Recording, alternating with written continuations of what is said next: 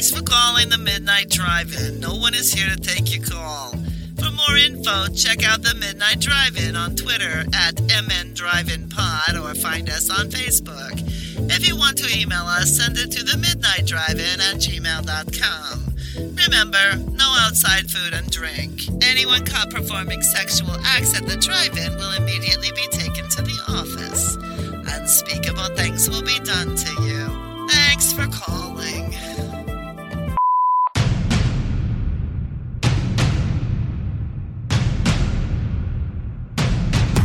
Drive away your worries and cares at this drive-in theater.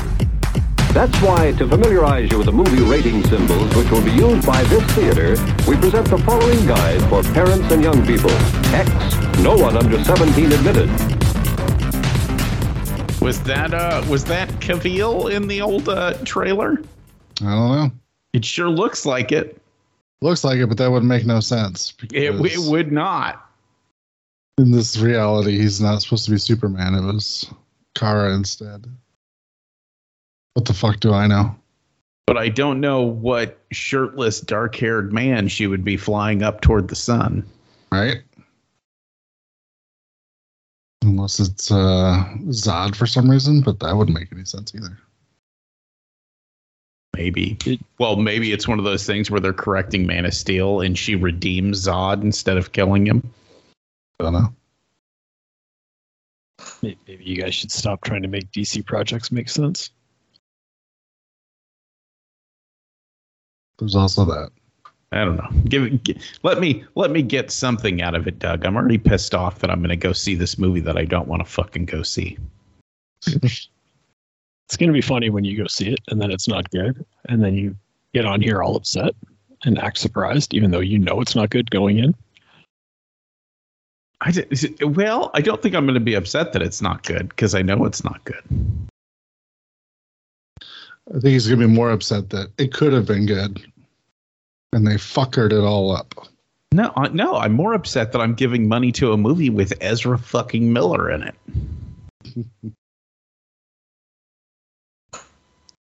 His his douchery has really ruined this opportunity for me to see Keaton as Batman one more time. Right? Yeah, but what about when they turn Keaton's Batman into a joke who just repeats lines from his old movies? Won't that be frustrating as well? Yeah, I don't really like that either. Especially because he says them with that little smirk. It's like, uh, you're not being clever by referencing things that came before you in this way. Yeah, the I'm Batman, real good. Let's get nuts. Not so much. Probably probably should have skipped that one. No, oh, well, It would have been almost better for him to like say someone else's line from one of the movies. Or or like a paraphrase, like, ooh, where does he get all those toys? To Batman. I, you know what I mean? Yeah, yeah. Funny. Yeah. I can see that. Because then you could be like, ooh, callback. It's like somebody wondered where he got toys, and now he wonders where somebody else got toys. It's full circle. This is goddamn genius. Yeah, just have him ask like, "Where do you get all those wonderful toys?" And then just cut in that that line from Ben Affleck from uh, is it Justice League. He asked him what his superpowers are, and he's like, "I'm rich." These are all those wonderful toys, and he's like, "I'm rich." Just they just cut in the clip from the previous movie. Yeah, don't even have to shoot a new one. I just I just hope because we're throwing in all the Batman nostalgia that they just throw in fucking Kiss from a Rose by Seal in a scene in this movie for no reason. What if Do Ezra, it. Ezra uh, Miller is singing it though Oh, God damn at a it. karaoke You bar? found a way to ruin it again. Like, what other Batmans could we get in this movie? Like Val Kilmer's obviously not making the cut, unfortunately. No, unfortunately, like Val's out, Adam West is out, Kevin Conroy's out. Like, Uh, How fucking how fucking great would it be to have like George Clooney in there and just have him have a throwaway line like, "Were there nipples on that bat suit?" Yeah, even if it's just, uh, I guess we could just uh, use some old clips. Like Flash is running through the Speed Force or whatever, going back through time and space. You could just see like Clooney's Batman costume. Be like, was there nipples? It's weird. If you can do that, you could have him run through like the animated universe, which would be fun. Yeah. Hmm. I think we've improved this movie already. It's like, look, people love Batman. How, how much Batman can we stick in this movie? Stops being a Flash movie, becomes a Batman Yeah, how- How can this become Batman Flashpoint? Just Lego Batman pops up for no reason. Yeah. I mean, if we could get some Thomas Wayne Batman in this, that'd be good. Especially if Doug is going to call it Batman Flashpoint. Yeah. I'll tell you one thing that was weird at the very beginning of the trailer, uh, when you hear uh, Batfleck over the radio say, "Barry, I need you here now." Man, that sounded a lot like Kevin Conroy for a second. And I was like, did they sneak a Kevin Conroy line into this movie? yeah, it did sound weird. I'm like, that doesn't sound like Ben Affleck. Yeah, no, it sounded exactly like Kevin Conroy, and I don't know if that was Ben Affleck intentionally doing a Kevin Conroy impression. Mhm. Is this the Yeah. first Batman movie that he's been sober for? Is that what's happening here? Just sounds different. I think he's been sober for a majority of them. I don't. I don't know. I would go back and check the timeline, but with this new Flash running around, who even knows if it would be accurate when I checked it? So right, yeah, Doesn't matter. are we done talking about DC movies yet, or Why? You want to talk about some uh, clown stuff? I mean, we did watch the clown movies, so it makes sense that at some point we switch to that. Uh, you and uh, Batman's greatest nemesis is Joker, and he's the clown prince of crime. So we watched some clown movies to tie into it. Is that what we're doing? Well done, Brian. That's like Yeah. a that's like a post segue segue. You don't segue after the segue. Yeah, but there wasn't much of a segue. If you segue after the segue, you pull the thing that the Segway CEO did and you drive off a cliff. Well, I'm like Barry. I'm going back in time and changing shit around. Uh, hey, Doug, why don't you tell us about uh, Clown?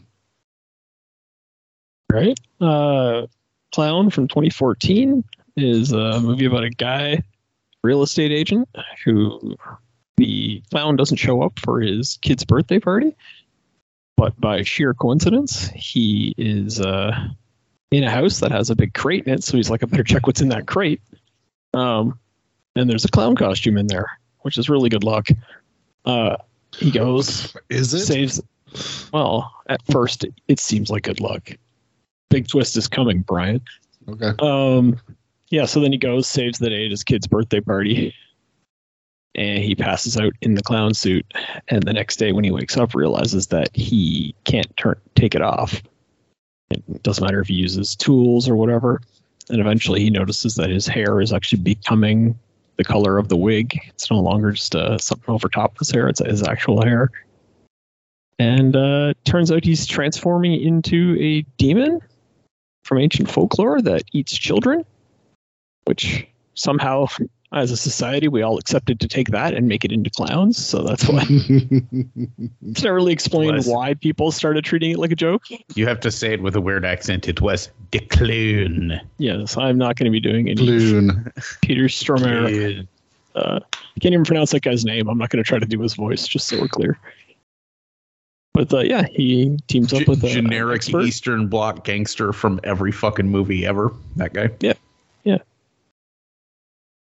Uh, anyways, yeah, he gradually they find out that he's got to eat a certain number of children in order to uh, appease the demon and get his life back. And uh, a fun little plot twist where we find out that the other guy did eat the children, and that's how he's not the clown anymore, and that's why he's an expert on this stuff. and they basically have to hunt him down while he's running around trying to kill kids in like a weird. He almost looks like remember when we talked when we were inventing our own Christmas movies and we talked about the crow where he'd wear like the ugly Christmas sweater with the black trench coat over it. He almost looks like that throughout this movie. He's got the clown suit on, but he keeps trying to cover it up with like big trench coats and stuff, and fucking toques over his hair, even though his face is still uh face is still painted up white.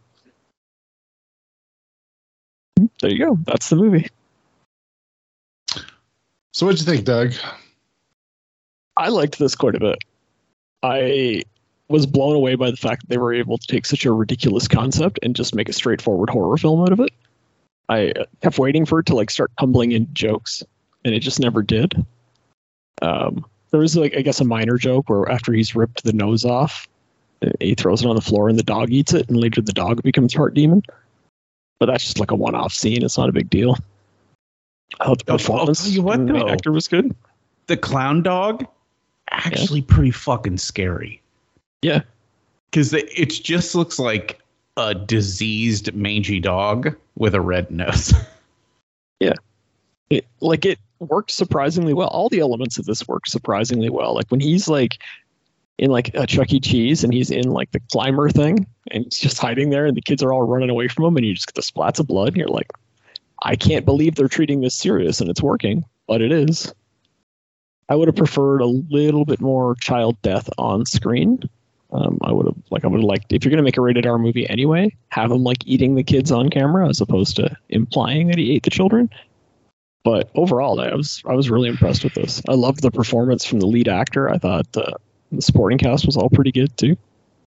I was a little disappointed that the uh, father-in-law character wasn't R. Lee Ermey because it seemed like he should be.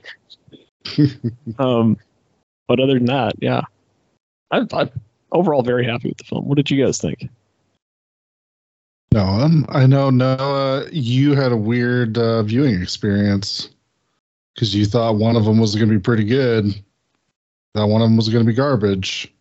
right. And I got turned out turned out they flip flopped for it. Yeah, I got I got flippy flopped. Yeah, I really on paper I was like, this movie's gonna be fucking trash, and it's gonna be silly and chock full of jokes, and I'm gonna fucking hate Doug for it. And instead, it's this really well made, really serious fucking horror movie with like all practical effects and pretty good gore. Mhm. I think I think my only complaint about it only complaint, and it, it might be due to my mood lately because of all the the shit I'm dealing with. But man, this movie's a fucking downer. Oh yeah, it is. It does not like like the actual horror, like the gore and stuff, is uh, you get breaks from it. But just the downward spiral of this character who started out as like this hero dad who was like a really likable real estate agent type guy, and then he just becomes this monster. And the whole time you're just like you really feel bad for him. And it's like at one point he's like sleeping outside and because he can't go anywhere, and then he's like holed up in a hotel room and it and he's like trying to kill himself using like fancy contraptions and it's like jesus christ Right, right. I mean, and the big victory at the end of the movie is that his son gets to watch him decapitated by his mother in a in a pretty violent, awful way. yeah the story of the child is very depressing because it's like this kid who is like he's at his birthday party he thinks everything's about to go wrong dad comes in and saves the day oh my god dad's the hero and then like within like a day he's like being dropped off at school being told and remember if daddy tries to pick you up you run and tell a teacher. Like it's because dad just might eat you if he picks you up from school. We're not sure yet. And it's like it's so if you look at the movie from the child's perspective it's so harsh. It's just so harsh and the same thing happens if you look at it from the wife's perspective because she keeps trying to be that supporting wife who's like we can help you. And she keeps running out this roadblock of there's just nothing she can do. Her options are feed children to this monster or kill her husband. Those are her two choices. Yeah. Is it is it also fucked up that if I think if you do the math, he's at four kids whenever she kills him. So really, if he just ate one more kid, he would just one more kid. Yeah. From her perspective it was actually like a, an illogical decision. She should have let him eat the child and then she would have had at least one family member back who wasn't that damaged. But that kid is going to be fucked now, and she's going to be raising him as a single parent. So they could have just had another kid if she saved the husband.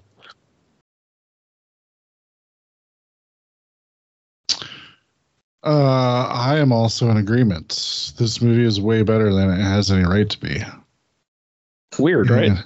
And I think I've determined. I think Eli Roth is a better producer than he is a director. Oh, was he a producer on this? Yeah. Yeah. appa- Apparently, he saw this because uh, John Watts, who directed it, uh, which we'll talk about him in a second, because I blew everybody's mind talking Yep. about this.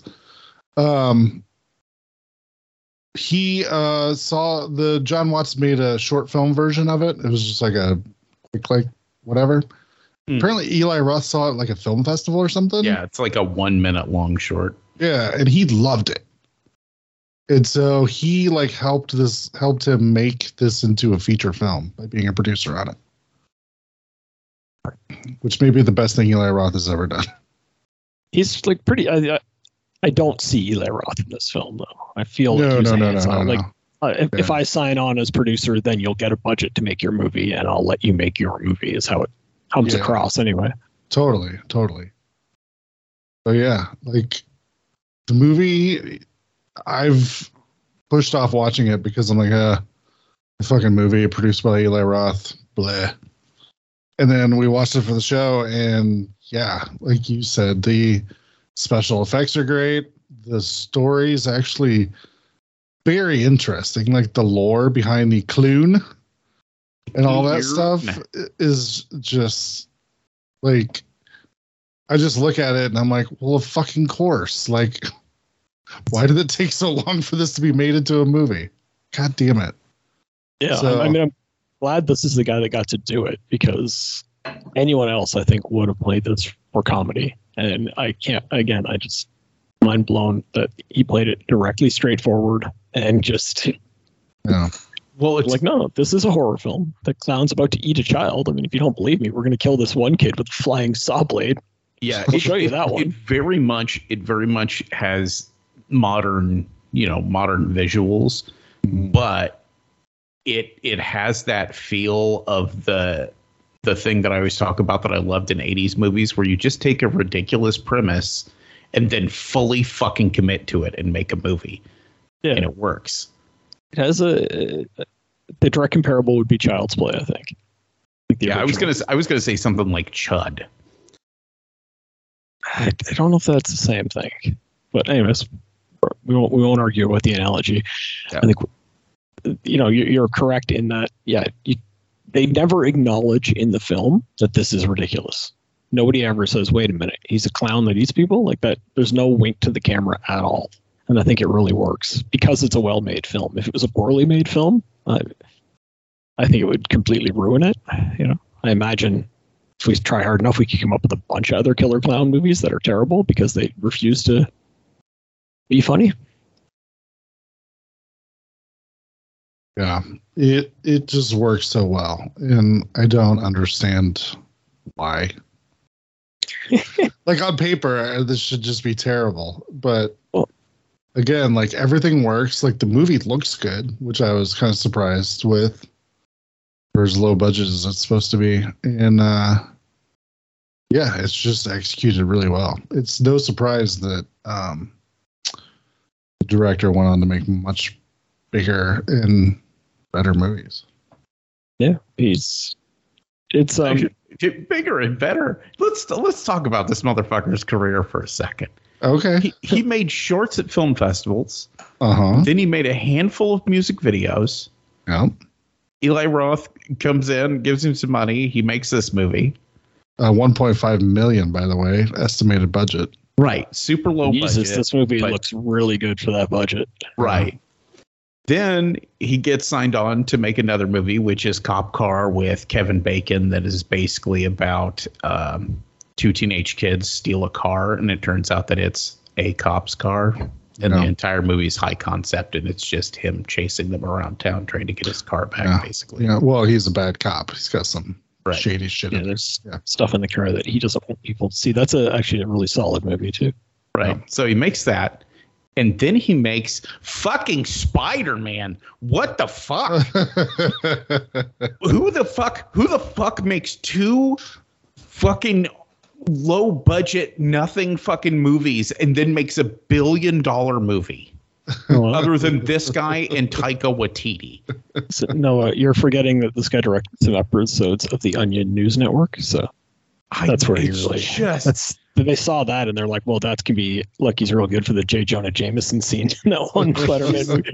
I just Uh, know fucking think think of how much time and effort and dedication fucking Marvel and Sony and all them put into making sure this was perfect and they were like that guy clown movie guy By the way, we should mention it. He directed Spider-Man: Homecoming, Spider-Man: Far From Home, and Spider-Man: No Way Home. yeah all three So he's them. he's made about five billion dollars amongst all three of those movies. yeah yeah he's now dirty disgusting rich and he never needs to make another fucking movie again No, I just I just that career I, could you imagine It's, Yeah, it's fascinating that first Eli Roth and then someone at Marvel was able to look at this guy and go, "That guy's got it." You know, like that's the thing that that makes a good movie producer is being able to find those gems. And somebody did it. I don't know who or how. I don't know how somebody watched a one minute short and thought we should give this guy 1.5 million. But I certainly don't know how somebody watched this and went, ah, Spider Man. yeah, yeah. And it's weird because like all three Spider-Man movies are good. I'm, Yeah. I'm not saying they're all perfect. Like, uh, I would say Far From Home maybe is like the weakest one of the bunch, but like there's still it's still good. Yeah. Which even for in the just Spider-Man movies, you can't say that about any of the other like series. Like Spider-Man, right, right Spider-Man right. Three yeah, is terrible. He's been he's been able to make double up sequels that haven't gone to shit. yeah, So so technically he outplayed Sam Raimi. yeah, Yeah. And he also was able to bring in those other Spider-Men and make us care about like uh, and Oh, yeah. Garfield Spider-Man who like let's be honest, no one cared about him at that point, right? Like Oh. like you know, he got brought in simply because they needed a third actor that had played Spider-Man before. And they made him into a, a likable character that we could all get behind, which is difficult to do. yeah. So yeah, just he apparently just innately has that talent because he does make good choices with this movie, which is Yeah. Strange to say about a movie where a guy turns into a clown. Like at first, it's kind of like haha funny, like oh he's turning into a clown, like just from like a viewer's perspective. But then, like about halfway through the movie, you're like, oh man, this guy's life is completely fucked up now. Yeah. You start feeling bad for him. he starts going into the office and like trying to like get access to paperwork and stuff while he's in there and everyone's kind of coming up to him and he's in that clown thing you feel so bad Yeah. for him Are you wearing face paint? 'Cause he tries the joker thing where he covers up the clown makeup with real with other makeup to make himself look normal That completely doesn't work. Like, yeah 'cause at one point he's he's doing this while he's already had his nose torn off so not sure if Yeah. it was going to help that much but Yeah. So crazy. Closest thing to like a comedy scene this has is when he's building that contraption out of like miter saws to cut his own head off. But then the payoff to that is so great when he falls out of that chair and the blade goes flying across the room and kills that kid who's harassing him. You're like, oh, that was I mean, fun watching that- that kid die. That was funny in that awkward horror movie funny way. Oh yeah, yeah. Just because they go out of their way to be like, no, this is the sweetest, nicest child ever. Mhm. Yeah, he just wants to bring food for the clown and stuff. Like he just sees a clown staying at his hotel or whatever it is, and he's like, You "Oh, want some clown!" cereal? It's the blade of a miter saw across his chest. Amazing. God. Yeah. Um and then sort of like the big uh confrontation scene. I mean, I guess there's another confrontation scene at the end, but sort of the big the big scene takes place at Chuck E. Cheese, Mhm. which they How'd get they away. get that? which- How'd they get that license? Well, because they didn't actually show the full logo. I think they could get away with it. Yeah, Oh, really? all they Okay. showed was the reflection of the bottom half of part of the logo, and it's just Yeah. so recognizable that you Yeah. oh, it's Chuck E. Cheese. Like, no, this says it's Hucky Ch. That's all. That's all we said it was. I got a question for you. Is that what Chuck E. Cheese's are like there? Uh, this one actually looks like a really nice Chuck E. Cheese. Yeah, which is I've, I've never seen uh, a Chuck E. Cheese that had a cool like uh, what do, what do they call those? The big tube jungle gyms. Like the, in, like the indoor play place The- kind of. yeah, the big Yeah. play places. Yeah. Like I've seen lots of those and I've seen Chuck E. Cheese's, but I've never seen Yeah. in the same building.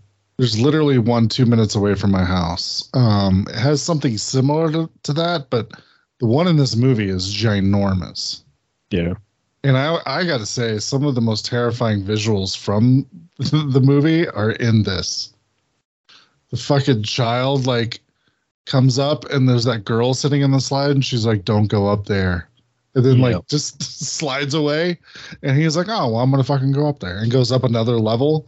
The kid's arm slides down the slide. Yeah. Blood coming down. It just he sees his brother and he's like, "Oh, there you are!" And his brother is just yanked like around the corner.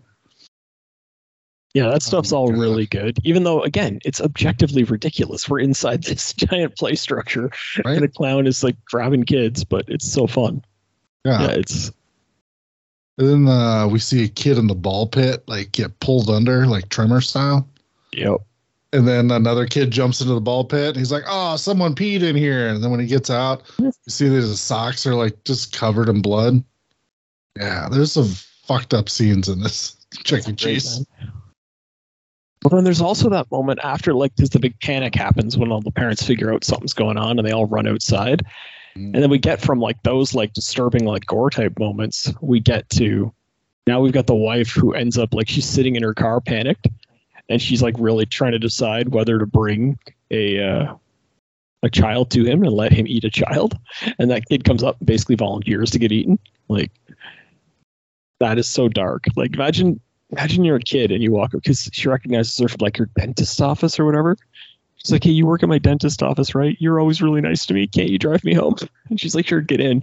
I might feed you to my husband on the way home. But other than that, we're good. Yeah, she takes a nap in the car, so she's able to uh, drive her to an abandoned abandoned house or wherever she was going. Fuck, I forgot to fucking talk. We got to talk about the scene where he kills the fucking son's bully.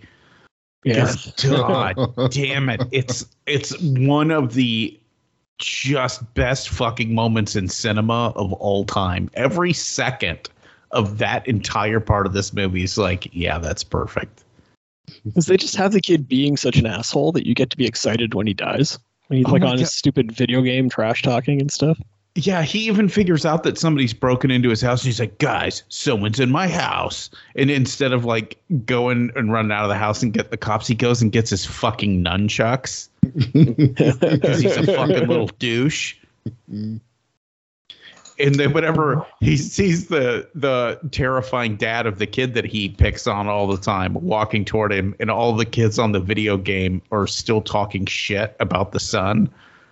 They're like, "Yeah, you remember whenever you were gonna rub the fucking glue on his face? Yeah, that little pussy bitch, you know." Yeah. And then just the amount of blood that gets left behind. It's like, you know, we fucked that kid up good. I appreciate that. There's like half his body just left on the floor.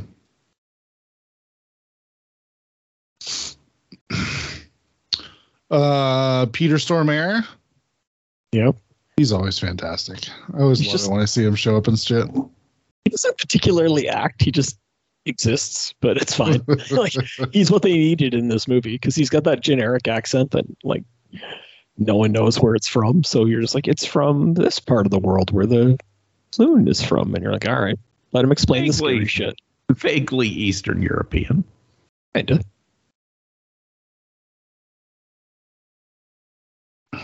To me, he's always the Russian uh, cosmonaut from Armageddon. I never saw Star Wars. Yeah, that's fair.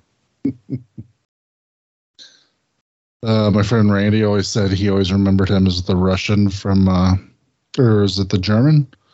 Fargo.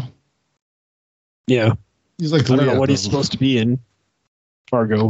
He's great in that movie, but I have no idea what he's supposed to be. Yeah. Yeah.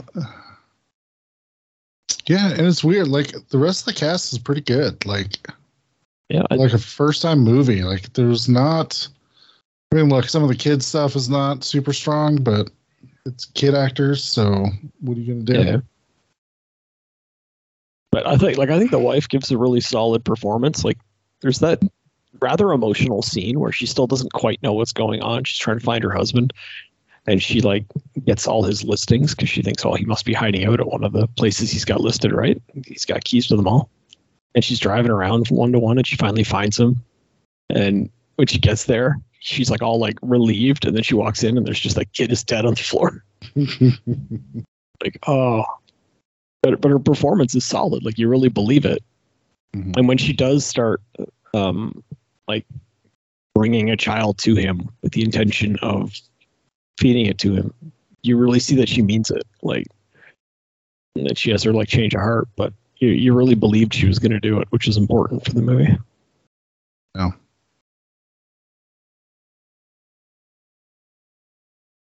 How about the visual when uh, he tries to shoot himself?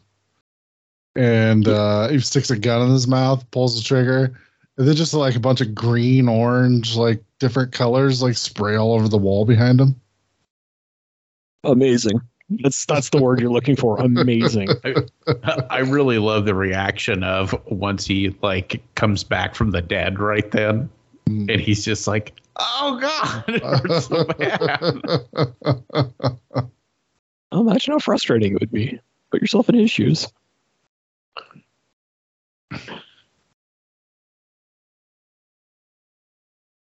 So the weird thing with this movie is I saw it like when it was new, and I remembered it being good, and then I'm like, nah, I better avoid that one for a while because it can't be good. Like, there's no way I remember this movie being good. So glad I rewatched it. It's like, yeah, it, it's it is just fan fucking tastic. It's one of the best like straight horror movies that I've seen in a while. Because Yeah, 'cause most it is- most of the time, whenever I get excited about a horror movie, it's because it's got you know it's ridiculous or it's got crazy stuff or it goes way over the top. But this one just is like solid. yeah. Like this reminds me of like, like back when before Full Moon got ridiculous, when you would just go and you just the only movie on the shelf you hadn't seen was whatever Full Moon put out that week, and you ended up watching something like Castle Freak or something. That's what this reminded me of watching. Just like balls to the wall horror. No, no, no, like playing with the with the other genres. We're like, look, we're just this is what we're doing. you signed up for this.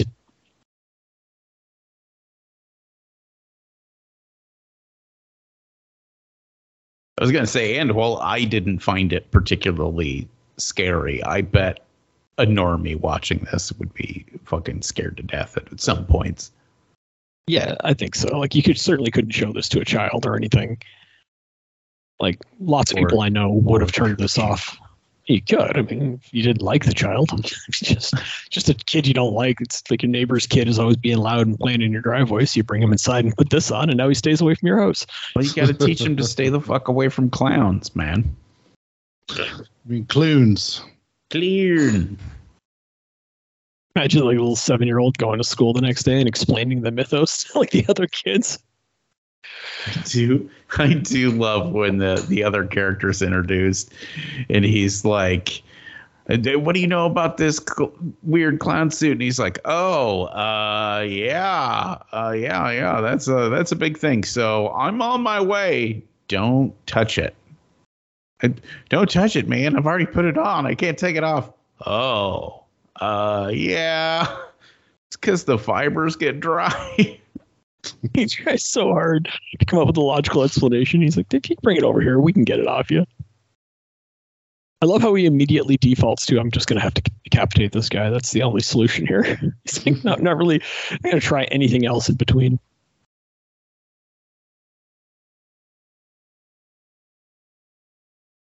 I liked the backstory too of when he was in the suit and his brother brought him like kids that were dying of leukemia to kill. So they're like these kids. Oh yeah, yeah. feed you to the clown. That was fucked. Yeah, like It's this weird, like they start explaining. It's like with this weird Patch Adams like sort of thing where he's like, "Oh yeah, my brother, you know, helped terminally ill kids, and I came in and made him laugh." And then it turns like super dark within the next like five seconds.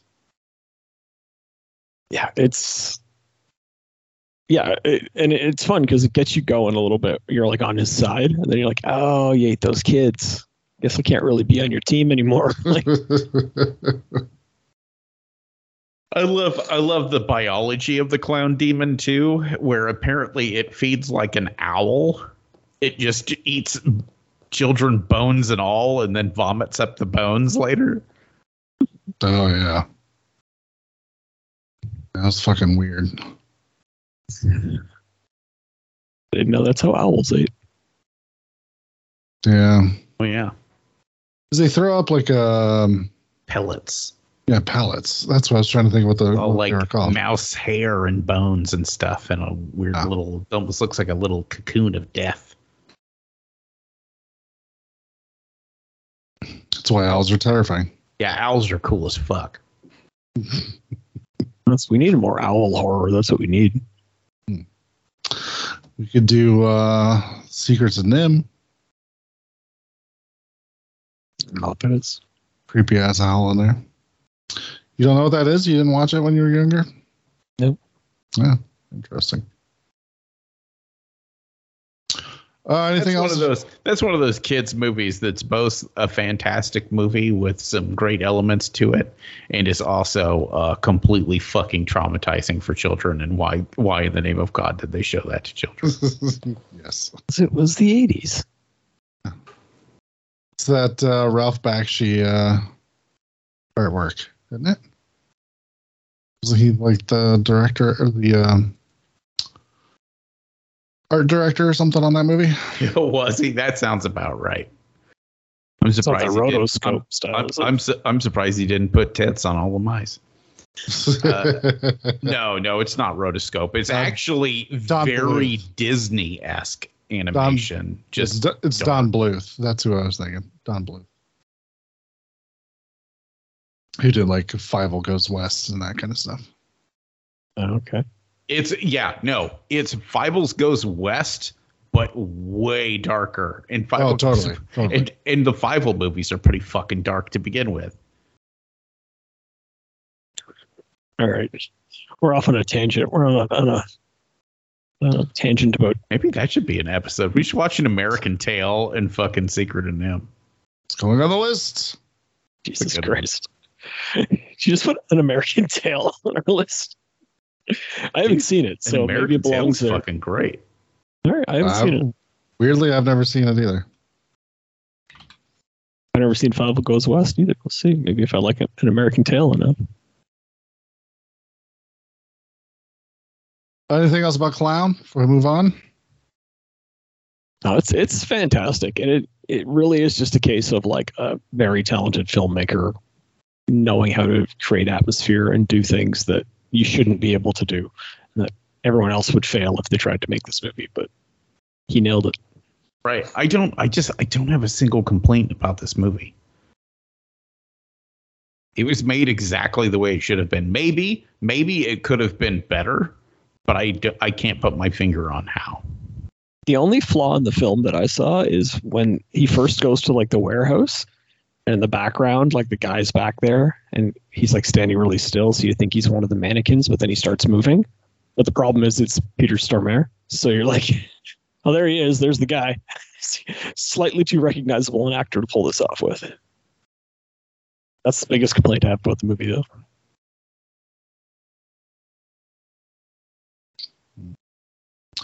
Uh, well, Noah, do you want to run down Stitches for us? Uh, yeah. Stitches is about a clown who's working a kid's birthday party and accidentally stabs himself in the face twice. Uh, the kids stab him in the face. Well, well, no, technically he falls on the knife. Right. And then he gets up and does a bunch of shenanigans and then throws the knife in the air and it stabs him in the same hole again. Uh, unlike the last movie, you you may have guessed by now that this one's not played seriously. Uh, so he's being buried. The kid goes to watch and finds out there's some kind of weird clown cult burying him in their arcane clown ceremonies. Uh, and then 10 years later, uh, he decides that he's going to throw a party in order to uh, lure in the chick he's got the hots for, and that he uh, pervs through a telescope a la Monster Squad. He doesn't have a camera. Yeah.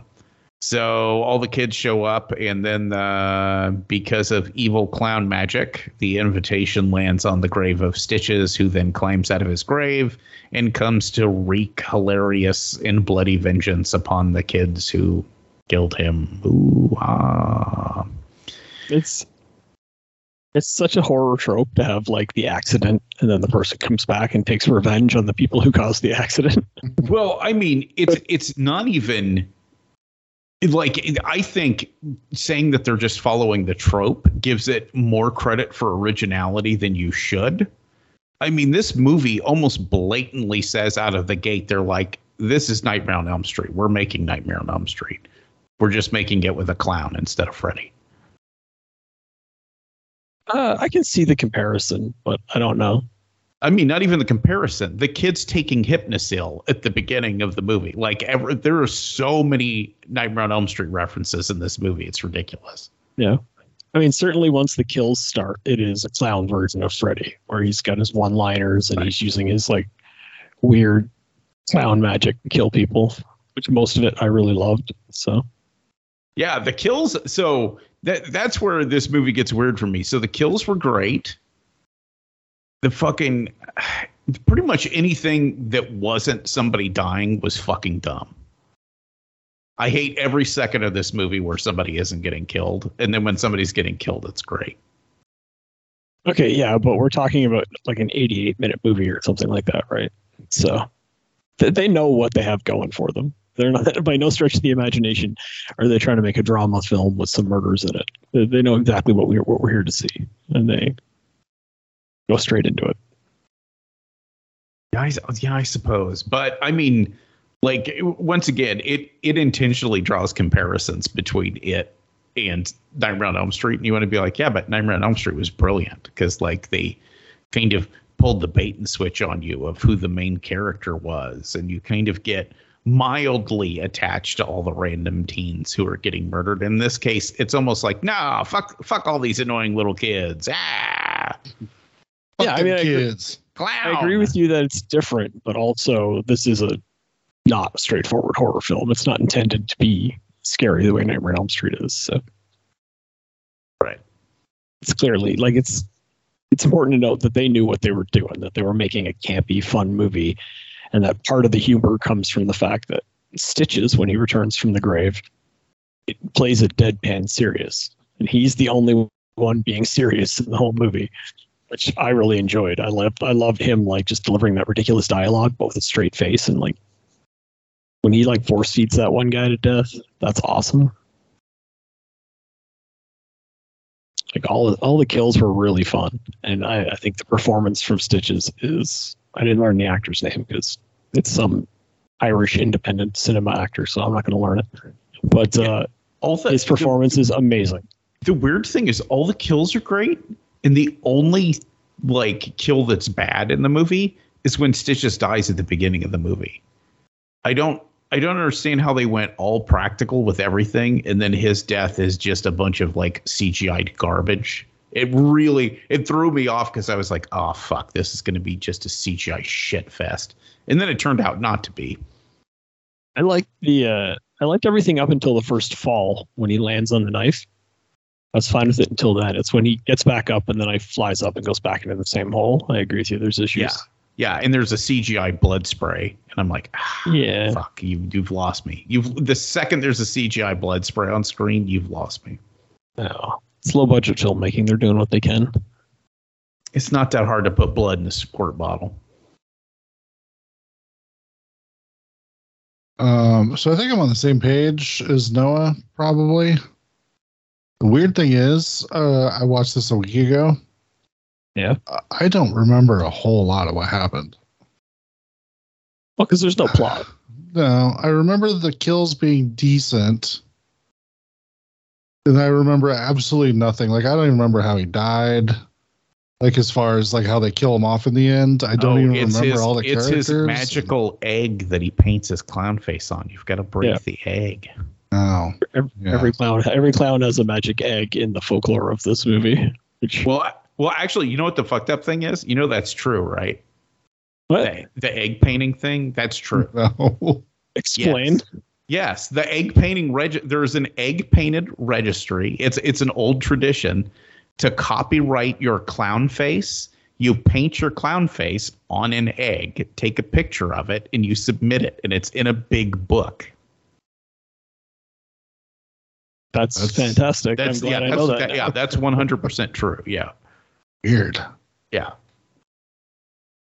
Now you know if a clown's pissing you off, you just go break his egg. Problem solved. He'll never be able to pin it on you. Yeah, unfortunately, it's been over a week since I watched this too, and I'm trying to remember the kills to like discuss them because I remember really enjoying them. So there's there's the dude who he guts, and then he uses his guts to make balloon animals. Yeah, that's fun. It's kind of fun. There's the guy who he blows up his head I like that one. That was the most cartoonish of the kills. I thought. Uh, the fat kid, he cracks his skull open and makes a bloody ice cream sundae basically out of his brains. Oh yeah, scoops it out with an ice cream scoop. Yeah, that's fun. I, I really enjoyed all these moments, but I think I enjoyed the movie the most out of the three of us. Who else? How does, the, Probably. how does the dickhead die? Uh, he's Oh. upstairs in the attic. Can't remember how, what happens to him. Something, something gets pushed through his head, doesn't it? I want to say it's like a bouncy ball through the head or something. Yeah, I don't remember.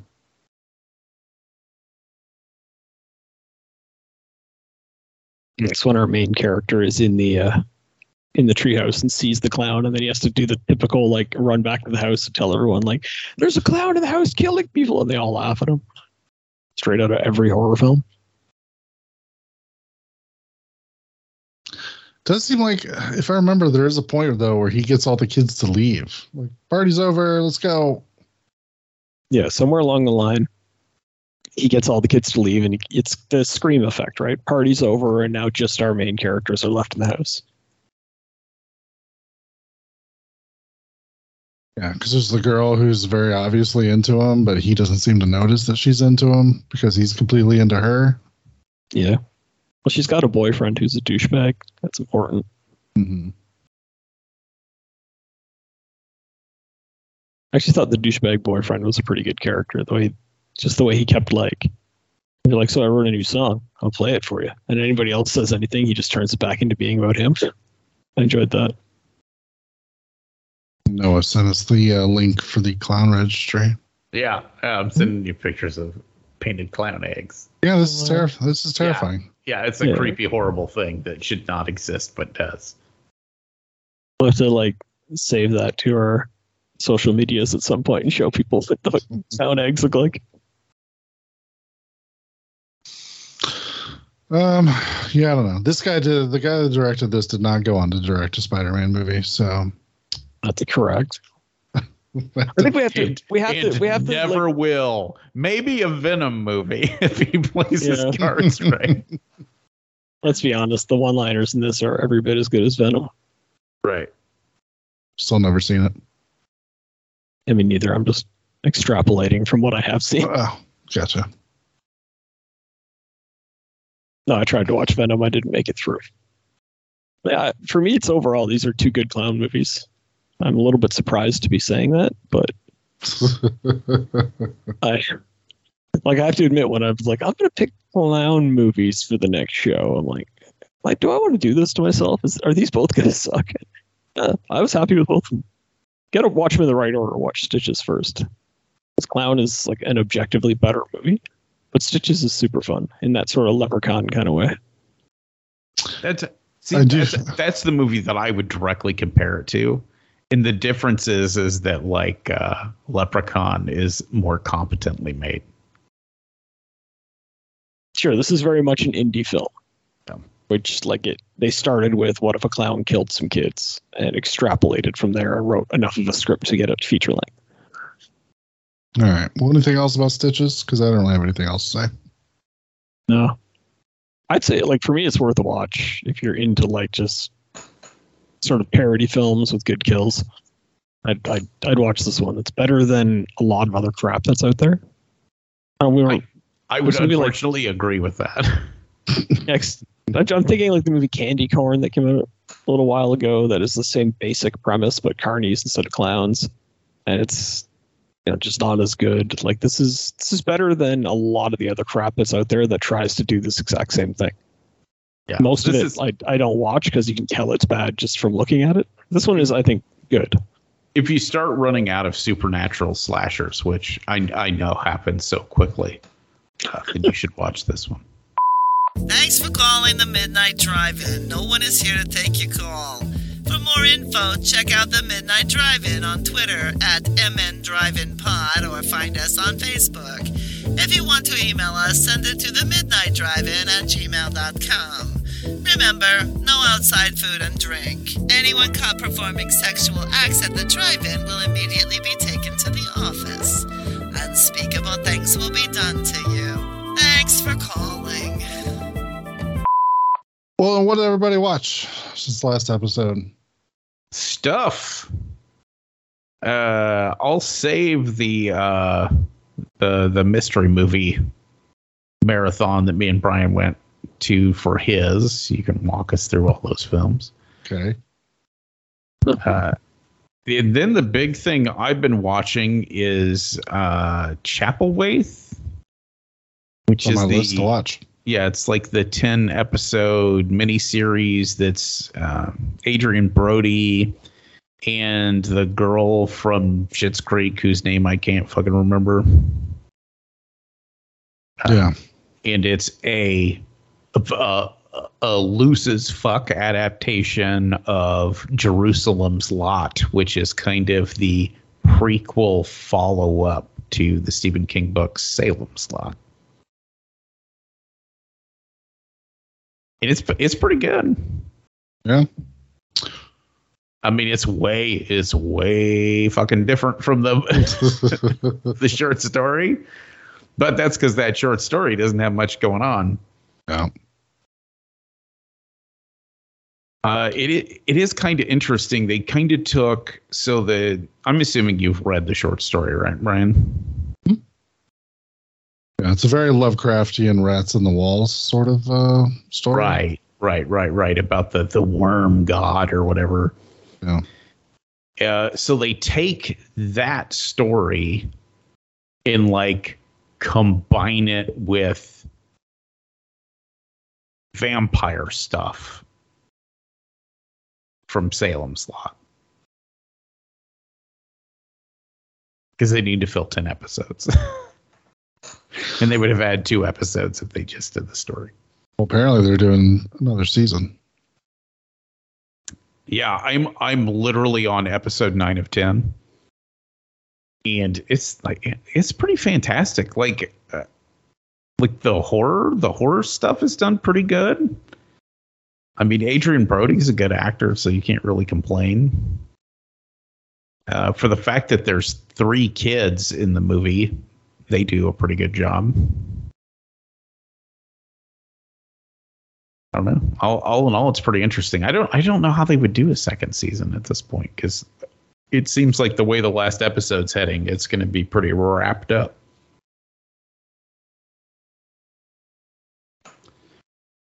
But yeah, yeah, it's totally worth a watch. Way better than I thought it was going to be. Nice.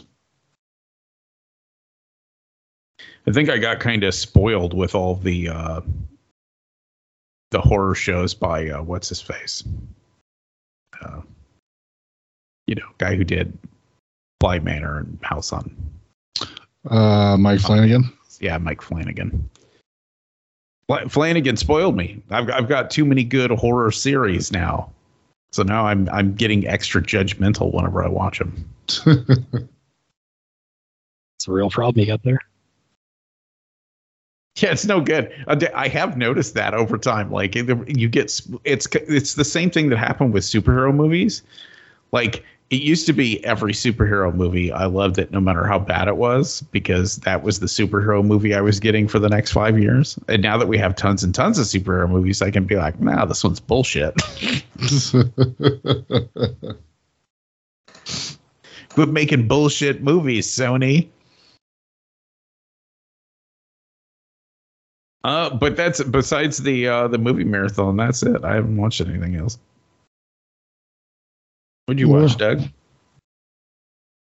I only got a couple things. Um, all right. Well, I took a bullet for everyone, and I watched the remake of Inside from like 2018. Hmm. Guys, remember when they decided to remake that movie? yeah. No, no one watched it Like- because there was no chance of it being good. Well, it's weird they chose to remake that and Martyrs like way too long after those movies came out. It's like we're not even in that like horror cycle anymore. People don't like those kind of movies now. Oh, don't worry. Nobody would like Inside no matter when it was made. If that makes you feel any better. it's just like the setup is similar, but they don't have the fucking balls to make it about like two people in a house. So they keep having like additional body count show up. And it's just so dumb. Like it's the stupidity of the characters in this movie. And then the insult to the audience that goes along with that, because you've got like a moment where like the you know, the attacker is like caught in the house by like a neighbor who stopped by and she's pretending to be the mother of the other woman. Except it's two actresses that look kind of the same age. And you're like, how could any idiot think that that person is the mother of that other person? It doesn't make any sense. Like, I don't know if the actresses are really different in age, but they certainly don't look it in this in this movie. And then just to add insult to injury, a couple of minutes later, the actual mother shows up. And she's surprisingly well cast when she walks on. I'm like, oh, that's probably the mother of the main character. And they're like, yep, turns out it is. so you're just like, like you're pointing out the flaws in your own movie. I'm like, why would anyone do that? That's just stupid.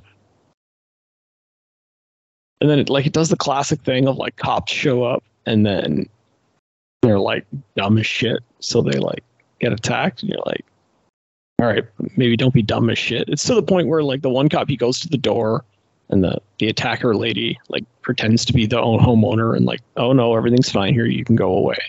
And he gets back to the car and realizes shit, like the woman who called the first time earlier tonight was pregnant. That woman's not pregnant. This must be something must be going on. So he rushes back up to the house. And his partner waits in the car. Like Of Wait minute, course. I think that woman might be committing a home invasion right now. Stay here while I check it out. It's like, Jesus Christ, how stupid can you get? Right. It's just atrocious. And then it commits like the one insult that I just I can't handle it when remakes do this, where it's like, we're a remake, we're a completely original movie using some of the same subject matter. But then they keep doing close-ups on the big scissors like remind the audience, remember the first movie had these big scissors in them and it was like something that everyone talked about for a long time. Remember these? And you're like, stop. Like, stop reminding me that this is a remake of a much, much better movie. Just uh, just frustrating to watch. I don't know why I watched it. I knew I knew this was gonna happen. For some reason I watched it anyway. I don't know. So now you guys know, don't watch it. I'm sure you were right on the verge of deciding to watch it. Nah.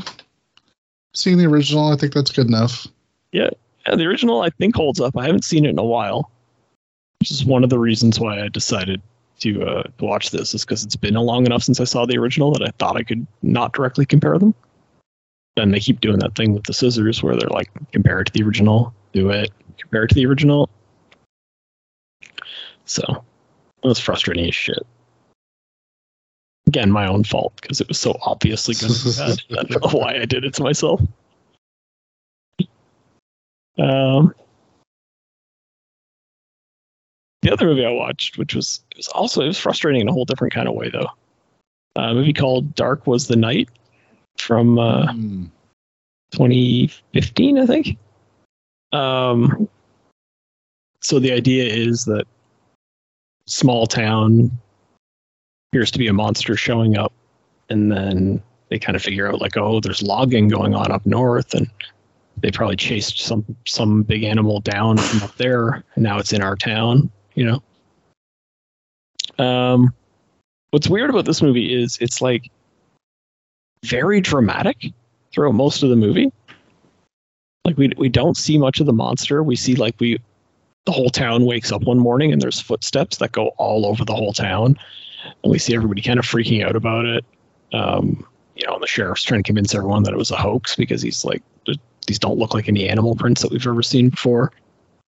And there's like, it ends up. It, I, I I hate to compare it to this because it's not fair to do this to any movie, but it reminded me of Jaws in a way of like where they're just like this was really a drama film that happens to have a killer in it, and then we'll end with a big dramatic fight between our main character and the monster. Um, what was weird about this is the drama like worked really well. Like so, I like really got engaged in it. The I forget the lead actor's name. He's one of those like faces that I've seen in a million things, but I've never actually seen him star in a movie before. And he, uh, Yeah. he's like really good. And there's like a backstory where like his his other kid died in like an unrelated um, unrelated incident just before the movie started. His kid died and his wife left him while they were grieving. So he's got this weird relationship with his living child who um, is going back and forth between the two parents and stuff. But like, I, I don't know. I, I don't know. There's a moment in this movie where both parents get called into the kid's school, and uh, you see them interacting, like the two parents and the teacher, and they do this really good job of making it like, oh, these are like people who like got along really well at one point and who are still both really looking out for the best interest of their kid. And when the topic of their deceased kid comes up, they both get like really upset and defensive. And then they walk outside and she's crying and she goes to hug him and he kind of just backs off like what the fuck like we're not together what I this that's not how this works anymore kind of thing.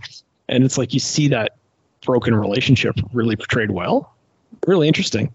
Um it was like a weird side story about out from New York City that moved there. Maybe that's where I got the jo- uh, Jaws vibes from.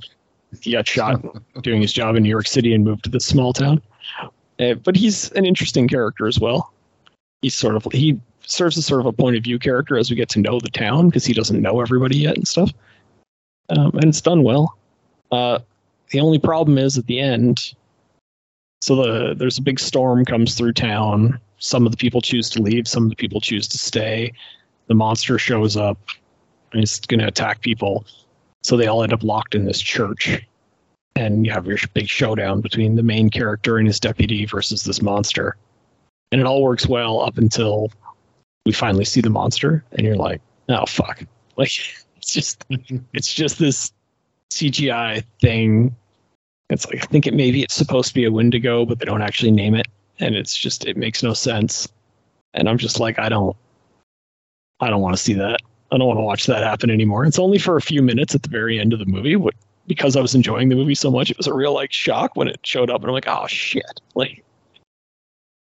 Because even leading up to it, there's a moment where the, the thing's in a house and it's like going up the stairs and people are hiding, and you just see it's like feet on the stairs and it looks good there. It just when they decide to show you the full thing, it's when it finally like just really goes downhill. But overall, I think I still enjoyed the movie. It was just, I don't know. Yeah. It's weird when a movie ends poorly. Then you're like, well, I don't know. I don't really know what to do with that now because like, would I ever watch this movie again, knowing that I'm not going to like the last five minutes and like sitting through all the other stuff? Going, okay, this is all leading up to something I won't enjoy. So Yeah. I uh I saw this a while ago. okay, and I remember pretty much thinking along the same lines as you. I remember thinking the um, the atmosphere of the whole thing was done really well. Like it's really kind of Yeah. creepy, and they pull that off really well. And then yeah, when monster crashes into the church, I was like, wait, what? Yeah. And I was like, oh, and like I, disappointed. I get it because somebody gave them money to make this film. And if you go and turn in your final product with, you know, the monsters through the door and he shoots it or stabs it or whatever after having like all the drama, that film's not getting released. So they have to have the big fight. But just- made me sad when they had the big fight because so many of the character moments worked and so many of the horror moments worked throughout. It's like where they would find like the big scratch marks on things and all that kind of stuff. So I don't know. I don't know if I recommend that movie or not. I'm still, my recommendation is all of those things I just said. You decide for yourself if that's a recommend or not. Um, yeah. The other thing that's weird about it is it is shot with this like blue filter over the whole movie, which at first I'm like, oh, I'm gonna hate this, but then towards the end of the movie, I'm like, oh, it didn't bother me at all. Actually, I thoroughly enjoyed it. So I, I think it actually helped create the atmosphere.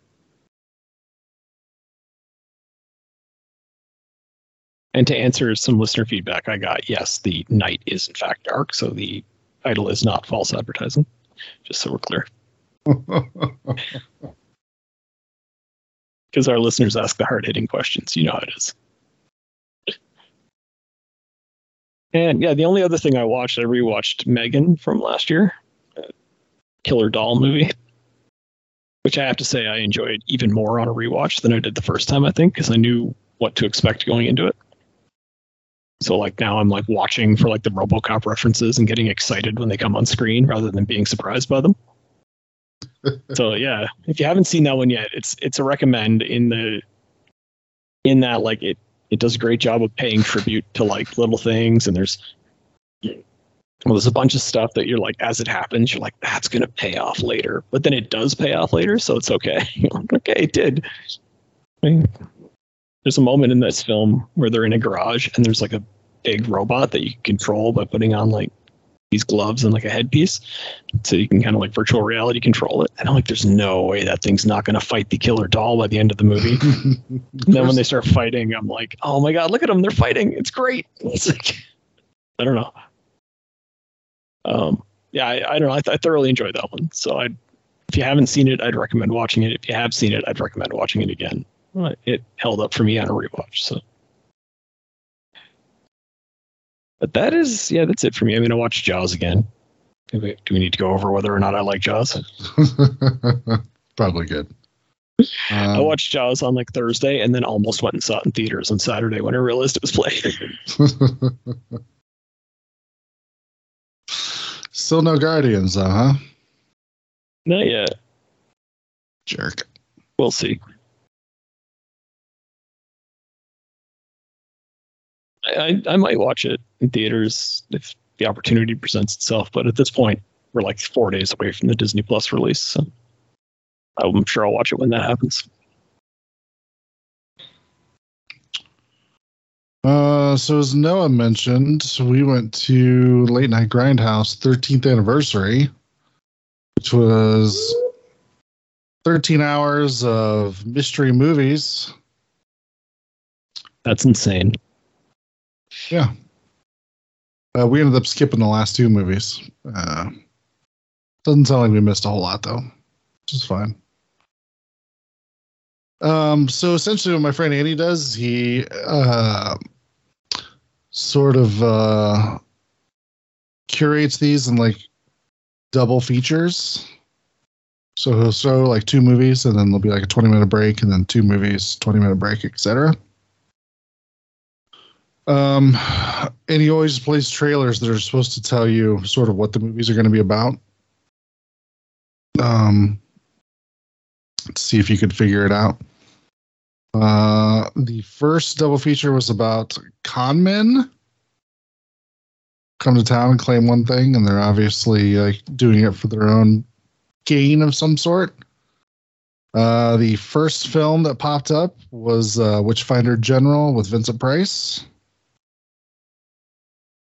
Um, I had seen it before, and I remember not super enjoying it, but rewatching it in the theater, um, I had a much better time with it.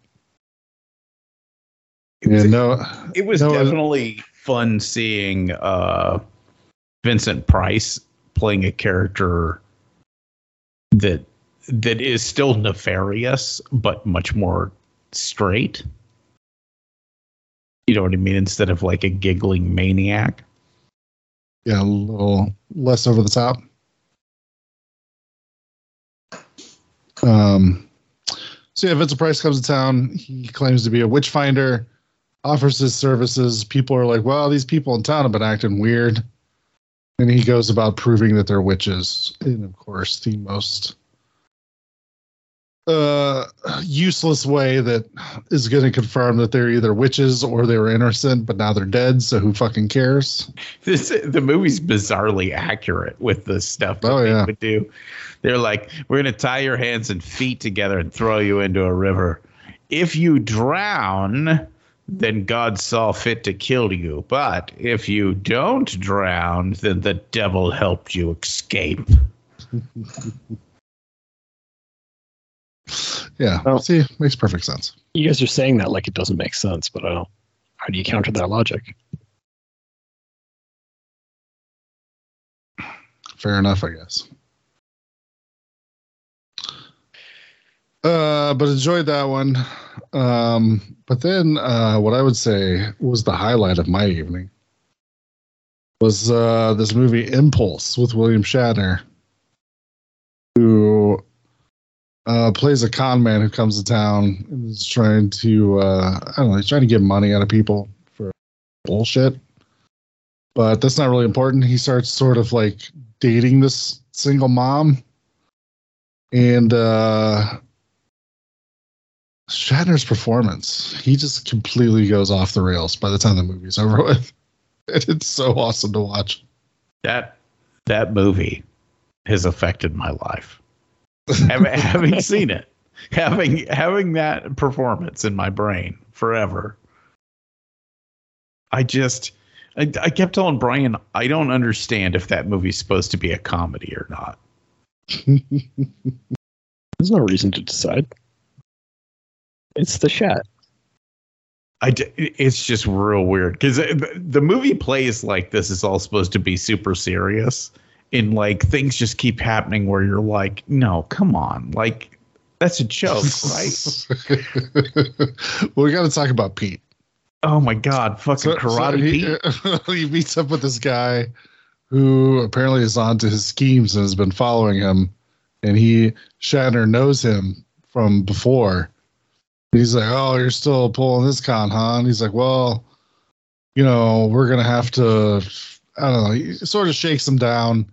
And Shatner's like, All right, well, let's meet up. At, was it the car wash? Is that where they were meeting? Yes, the car wash. at like fucking nine o'clock, and this has been dead serious the whole time. Like the guy playing Pete is a big like uh, Samoan looking guy who looks like he could probably break your arm just by with one hand. And you know, he's like, "Well, let's meet up at nine, and we'll figure it all out." So Pete pulls up to the drive-in, and we get to see his vehicle, which is an RV with a giant banner on it that says Karate Pete. Yeah, like a solid white paper banner taped to the side with Karate Pete written in giant letters. There's no explanation of what this is. There's been no mention that he is like a traveling like karate instructor or anything. There's just no reasoning. He So- shows up in this RV with the banner that says Karate Pete, and that is the only explanation we get for it. If any one of us was nicknamed Karate Pete, we'd do the same thing. Let's be honest. I guess so, but You guys are acting like this is ridiculous, and I'm sitting here going, "This is one of the most realistic things Shatner's ever done." Uh, then Shatner's like hanging out on the roof and tries to get him into a noose so that he can choke Karate Pete to death so he doesn't reveal his schemes. But yeah, It's a good plan. yeah, but like I think I sent you the clip where the clip is just labeled William Shatner yells at fat woman because that's literally what happens in the clip.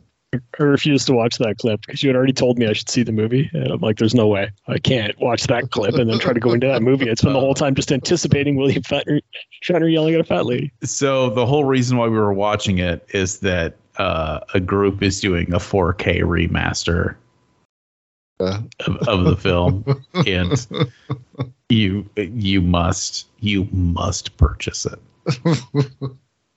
we all so must. ridiculous. I have to. I have to buy it. I have to have it in my life because I have to be able to show it to other people and be like, just tell me, Yeah. just tell me what you think of Shatner's performance in this movie. because it just gets more and more frantic by the time the movie is coming to an end and it's just it's incredible like well and there's there's also that running thing of you know and i get i get that it's partially true that that shatner was some kind of a sex symbol. His weird square pudgy body just apparently drove women insane. I don't quite understand it. But through the whole movie like it's him trying to be like sexy and intimidating in which he's just not. Like shatner's just not no matter how crazy his performance is. Nobody believes that he's a threat. And 90% of this movie is him versus a small child. Well, I believe Shatner could beat up a small child. I think he's threatened those circumstances. i don't know and i feel like this movie you can definitely see the line where his toupee meets his real hair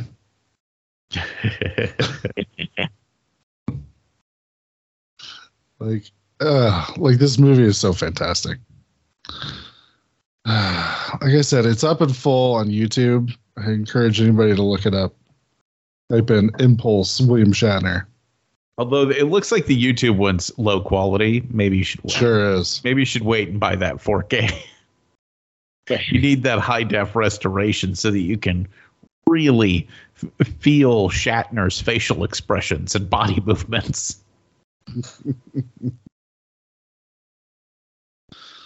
uh so for me that was like the movie of the night and it happened it was the second movie in so it's all That's downhill from problem. here but Yeah. no there's still good movies um uh the next block came up and it was about gang movies i don't remember what trailers they showed but uh, i think death wish was one of them Death Death Wish 3. Oh, Death Wish 3 specifically, I forgot. Yeah. Uh, so the first movie up was one we've covered on the show before with Vigilante. Good old Fred Williamson and Robert Forster. Uh, it was fantastic watching this on the big screen. Oh yeah, that's that was really good to watch in the theater. Imagine you'd be right primed for it too after that Shatner movie. Be primed for anything. They could have fucking came out and, and played Barney the movie, and I would have been like, "Nah, man, let's go!" Woo! Uh, um so since I'd seen it before, I was like, well, I gotta I gotta run to the bathroom. So I you know, hit up the bathroom, got a refill, and then uh because I had called what uh I'm like, I think we're gonna be watching Vigilante probably. And so I was out there, I saw Andy, and so I told him, like, yeah, I totally called Vigilante. And he's like, Oh yeah, well, what's the second movie? I was like, it's got to be the Warriors, right? And he just looked at me and he's like, I don't know. We'll see. And sure enough, the Warriors was the second movie, which weirdly was the first time watch for me. Oh, really? Yeah, I just had never gotten around to watching it. So, And thoughts? uh, was my the, getting to experience it on the big screen, I think was fantastic. Um, really liked it. Thought it was really good. It's definitely something from that time period. Like I just felt pulled back into that Death Wish vigilante, like sort of, you know, scenario. Yeah. It's sort of hyper realism that it invokes with all the weird gangs and stuff. You're like, Yeah, yeah, if you yeah. get sucked into it, it's good. But yeah. See some dudes walk out with their faces all painted up, carrying baseball bats. You're like, yeah, okay, yeah, Fine. like, I could be in the it. baseball furies. Yeah. Do gangs wear uniforms? I'm not sure, but they do in this movie. You see what you get, Warriors. You see what you get when you mess with the orphans. that was so ridiculous. Uh, but all that stuff was fun. I like the idea of them being sort of stranded across town and they have to cross all these gang territories to get home. It keeps being like complications.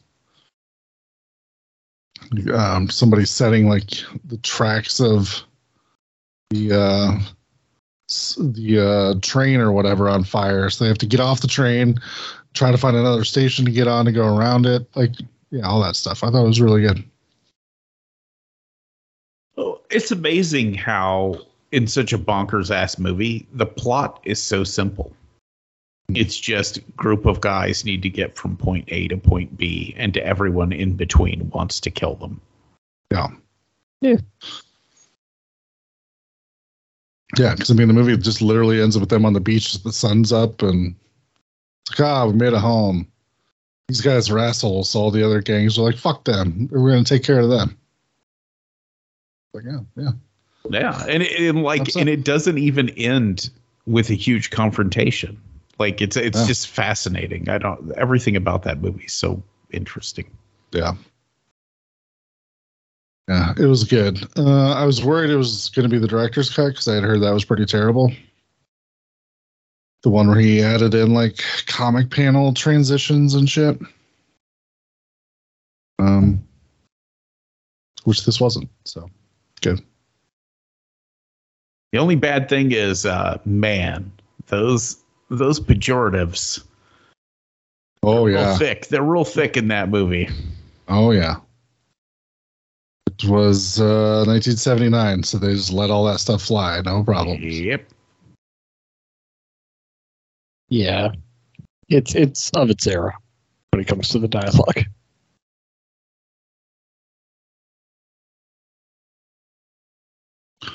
Um, so after that, uh, was it 90s movies that, or no, 80s movies that seemed like they were made in the 90s? This was a weird that's- category, that's but right. sure.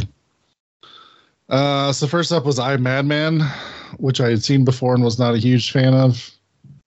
Uh, I would say still not a huge fan of it. I see. I really enjoyed it. Yeah.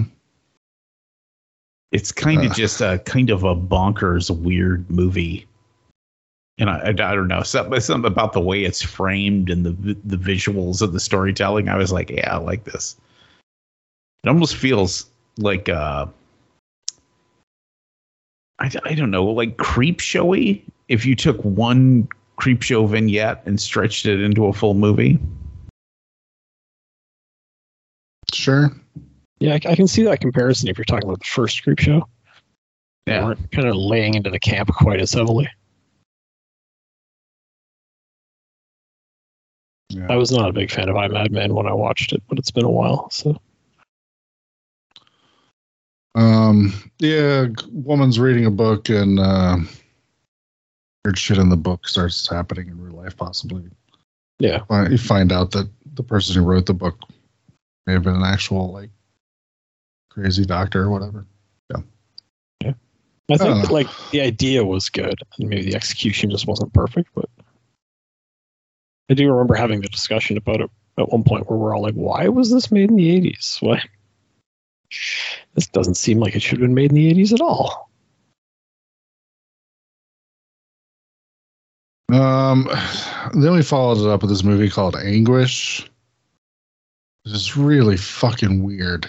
Jesus fucking Christ. this was the movie we ended our night on, which which probably was not super great. Um, so the movie starts, and you see the and my friend Andy told me this was like his white whale movie. Like he's always wanted to show this movie, but the rights were all kind of fucked up for a long time, and apparently they've got it sorted out enough so he was able to book it and he specifically um put it he's like oh i get to show it in a theater which it's not shown in theaters very often or wasn't. And um it'll help. And it's this it makes it this weird meta sort of thing but when the movie starts like the uh cast starts popping up. And number one is like zelda rubinstein which i'm just like oh old lady from poltergeist that's great and uh oh what the fuck is the other guy's name he just died not too long ago i don't know i remember him as the roger ebert character from the 90s godzilla movie Jesus, you remember the '90s Godzilla movie? That- I'm sorry. That's, that's like the only thing I remember. what a fucking weird cut. Sorry. I gotta look this guy's name up because it's gonna bug me. Um, so this horror movie starts out where he's like an eye doctor, and um, uh, Michael Lerner, that's his name. Um, trying to think of how to even explain this movie. Well, and he's not even an eye doctor. He's a janitor that works for the optometrist. Oh, that's right. He's posing as like an eye doctor, but we find out he's not even actually a doctor. Yeah. And he gets in trouble because he's like obsessed with eyes or something. And I don't know, just a bunch of weird shit happens. And Zelda Rubinstein's able to like possess him almost. And like, uh, it's so fucking weird. And then 20 minutes into the movie, suddenly it shifts and we find out, oh, this is a movie. We're just watching a movie because we now see people in the theater watching this up on the big screen. And you're like, what? And like this, one of the girls is like super scared and doesn't watch this anymore. She's trying to get her friend to leave with her, and her friend doesn't want to leave.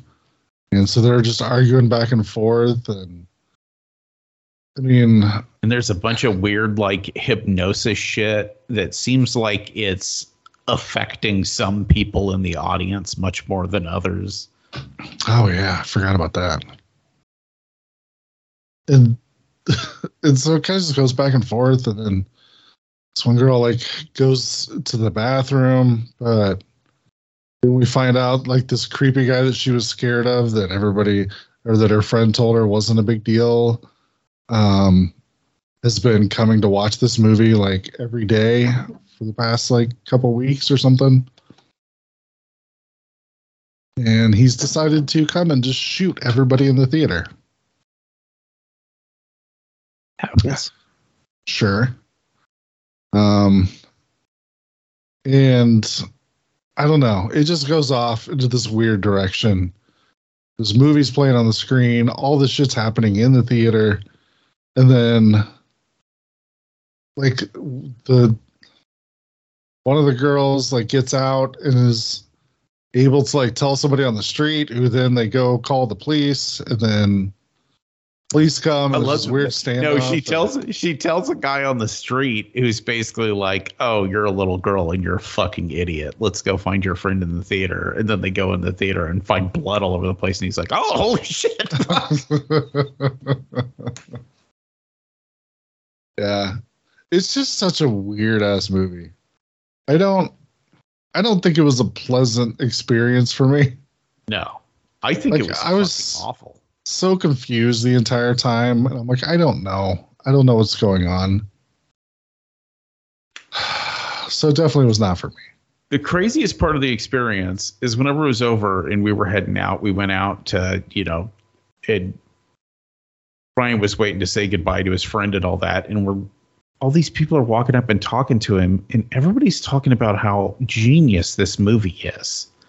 And that, oh no, no, it's this genius meta narrative and it's the conversation about horror and all that. And I'm like, did you guys watch the same fucking movie that I watched? because this seemed like a steamy pile of shit with some like um subverting audience expectation bullshit in it you know that pretentious garbage that people do i don't know It- i i am anti this movie i think this movie is a steamy pile of shit I don't know if I go that far, but I'm very much just uh just like what what the fuck is happening? Because I didn't understand what was happening, I did not enjoy the movie. So yeah, I don't know. It's weird. I don't recommend it. Noah fucking hated it apparently. And other people at this screening thought it was the most genius thing they'd ever seen. So I don't fucking know. Yeah, people like to say that about movies that they don't understand, though. It's true.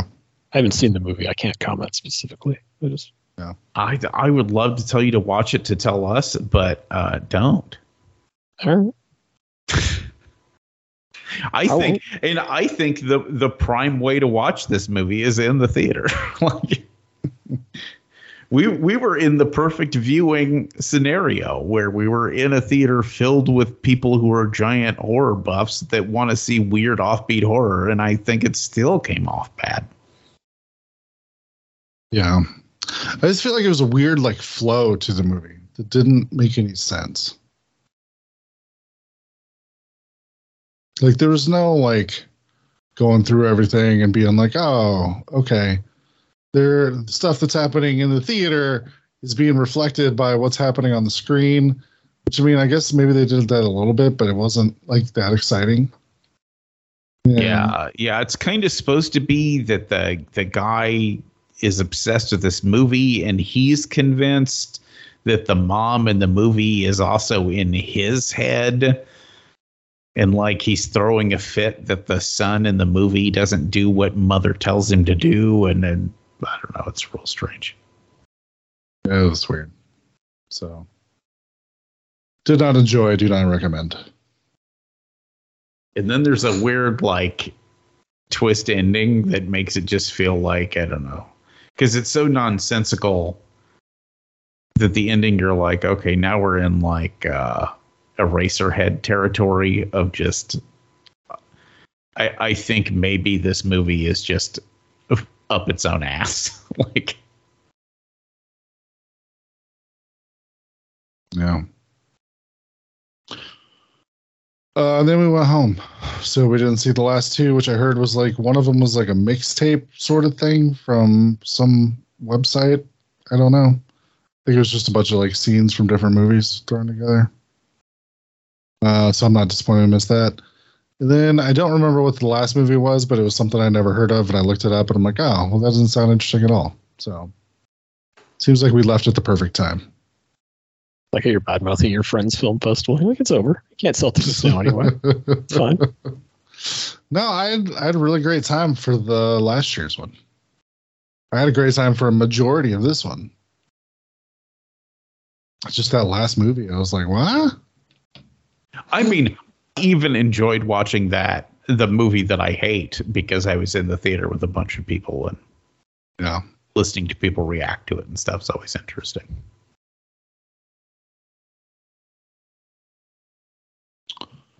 Um, let's see. And then uh, the last thing I watched this week, I finally got around to watching 65 with Adam Driver. Oh, yeah. Um, yeah, I thought it was good. It's fine. Yeah. Yeah. It's Adam Driver shooting dinosaurs with lasers. Yeah. So I was on board for. It, it, it's one of those movies that delivers exactly what it promises. Like, there's no way you went into that thinking it was a better movie. It's just like, this is what it is. If you want to watch that, watch it. If you don't, don't. I had heard that um Adam Driver was a little disappointed they gave away the twist in the trailer.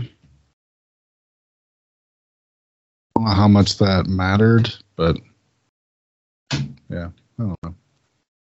It was still good. Yeah. I, I don't think it mattered. I don't think the twist mattered at all, to be totally honest. No. So I remember when I saw it, and Noah kept trying to like add layers to it and ask if it was like doing this meta stuff. I'm like, no, it's not doing anything. It's just it's just a guy with a ray gun shooting it at dinosaurs. That's all. Here's a brief glimpse of some of the truly fine pictures we've scheduled in the near future. Hey Noah, what are we watching next week? Uh, I need a little bit of levity in my life, so we're gonna watch uh, Sidekicks and Showdown. Yeah, we are. See fucking Chuck Norris. Heavy drama next week. Is that what I'm to understand? Only if you think high school bullying is dramatic. In the 80s, it wasn't. It's what turned you into a karate champion. That's right. You earned everyone's respect. Why can't we just get bullies today to watch these movies and bully the kids in the same way so it turns our modern kids into karate champions? Right? That's what we need to work on. The world had more karate champions. Better place. Luckily, But it's no. the generation of uh, participation trophies, so they can just start creating new championships for all the kids that get bullied. I think I think something went wrong along those lines because I remember being in high school and we had one kid in the high school that was actually super duper into karate, and everybody thought he was a fucking doofus for being super into karate. yeah. My elementary school definitely had a kid who thought he was like super good at karate, and then he would use that to pick fights, and then everybody beat him up. And like I remember asking him one time, like, "Why do you keep doing this? Your karate is not helpful in these circumstances." Your kung, your kung fu is not strong enough. Well, the problem is probably I don't know this kid, but he wasn't trained by like a high school janitor or gardener or whatever. He probably went to like actual karate school. Yeah, you don't learn the issue. you don't you don't learn real karate that way. Yeah, if you don't have Billy Blanks Tae Bo-ing you into a furious warrior, or or some kind of weird spectral Chuck Norris guide, you're just you're just not going to do good. Yeah, I think those are both very reasonable statements. hmm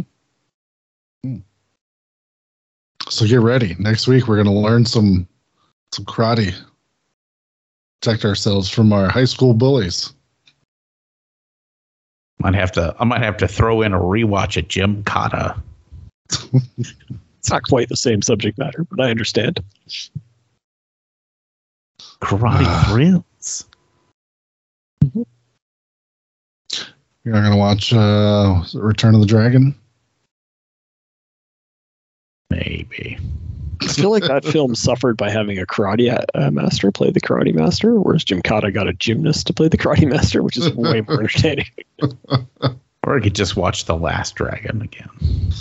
Or we could just all just watch Bloodsport again. Ooh, Bloodsport.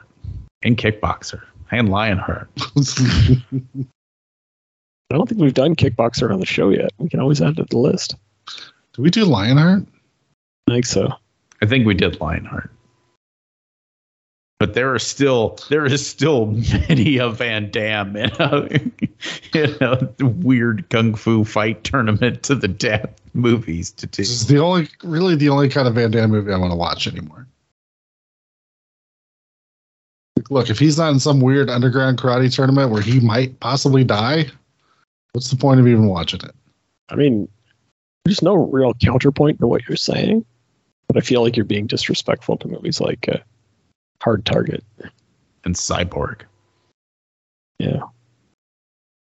Hard target, I would argue, fact that he's being hunted for sport um, by Wilford Brimley is almost a tournament in itself. Is that how the movie goes? I thought Wilford Brimley helped him out. Oh, you're right. It's Lance, hunted by Lance Henriksen. Lance, yeah. Lance Henriksen's the one hunting him. I forgot. Fine, then you were I disrespecting. forgot, I forgot Goes Wrong. Lance Henriksen and fucking Wilford Brimley were in that. now I want to watch that fucking movie too. This dude got to put a hard target on the list. I feel like we've done that one too. What's He the did- what's what's the other one where he's fucking hanging out with Dennis Rodman for some goddamn reason? Oh, double team. Does he play Yeah. twins in that one? Is that the one where he plays twins? Oh, that's double impact. Oh, sorry. There's so many. He's he's so fucking prolific. Van Damme's made so many goddamn movies. It's I used insane. to I used to watch the shit out of Double Impact. We might watch that one again at some point. I don't think I've ever seen that one. Yeah, that's the one where he plays the twins. It's great. Doesn't one of them have Rob Schneider in it? Uh, From like '90s. Yeah, but I think it was after he started falling off, so we never got. Uh, oh, I spelled his name wrong. bef- Well, his career was falling off, and Rob Schneider's career was going the nowhere that it went. Unless Adam Sandler was directly involved. Sorry. Well, he had that run where Rob Schneider was various things. mm, He was an animal, and then he was a male gigolo. These these are good points. And and a hot chick. Don't don't forget he was also a hot chick. Yeah. I bet you that film doesn't really hold up though. I really tried to rewatch it. I, do, I don't know if any of his films hold up. yeah, I tried to get my uh, nephew to watch Bloodsport. He watched the trailer and he's like, "This doesn't look realistic." I'm like, "That's not the point of the movie. The point isn't to look realistic." I'm really sorry that you disown your nephew. That's Right? unfortunate. It's, I was like, "You don't understand. It's an underground karate tournament." Oh, okay. Like, how dare you? How dare you? full contact. It's a completely illegal secret tournament that Yeah. anyone can find with very little effort. Kumite. Kumite. Uh, Rob Schneider and Jean Claude Van Damme are in a movie called Knockoff in 1998. The description Is it going to be the description? Is it going to be a knockoff of other movies? Is that what's about to happen here? a fashion designer must join forces with a CIA agent to combat terrorism.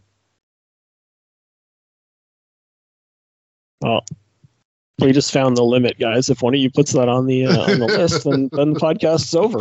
I just, now we know. I just, Now we know. I pulled up Jean Claude's uh, acting history just because I wanted to see, and then he's he's uh, uncredited in, in weird roles in the movie Breaking and Missing in Action, which that's fucking wild all on its own. Uh, but then apparently his first credited role is in a movie called Monaco Forever, where he plays a character called Gay Karate Man.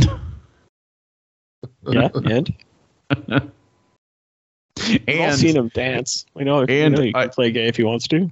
I also need to point out he's on the cover of the VHS. Okay, yeah, but I feel like that might have been a re-release later on. I don't think Gay Karate Man is the hero of that story. Yeah, gay, gay karate man, the main the main attraction. I wish the credits would say like, you know, starring so and so, so and so, and Jean Claude Van Damme as Gay Karate Man. Um, so I have to read this longer description of knockoff. All right. Before I go, I want you to answer me. Who who's playing what character in this movie? Uh oh.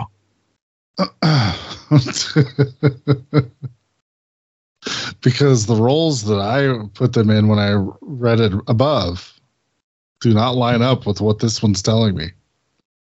It says a Hong Kong fashion designer, parentheses, Jean Claude Van Damme, if you can believe that billing, who had previously been involved in knockoffs to major label merchandise such as Puma running shoes, but Puma is spelled with two M's uh, attempts to go straight with the help of his new partner, Rob Schneider, who is secretly an undercover CIA agent involved in an investigation of the black market. Their main product, jeans, is involved is involved in the knockoffs, which brings a representative, uh, Lela Rochon, I don't know who that is, of the American company to investigate. Paul Sorvino also also appears as the head of the CIA operation in Hong Kong. However, just as Schneider is not as he initially seems, everyone in this film switches roles by the film's end. What the fuck is happening in this movie? I don't even want to know how they justify a French guy as a Hong Kong fashion designer. I don't even want to know. how do they like? Is he showing off like his new outfits? Is that how he gets to do the splits in this movie? Is this, I know he does. I just don't know how he gets. oh my god, this movie sounds insane. I hope I never watch it. We're not watching that movie, just so we're clear. Doug is sick that week. That movie goes on the list. I delete it from the list.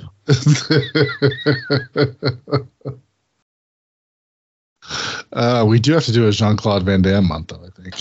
I feel like we have. I mean, we can do another one. There's plenty of movies out there. We just got to be careful not to repeat ourselves. Please remember to replace the speaker on the post when you leave the theater.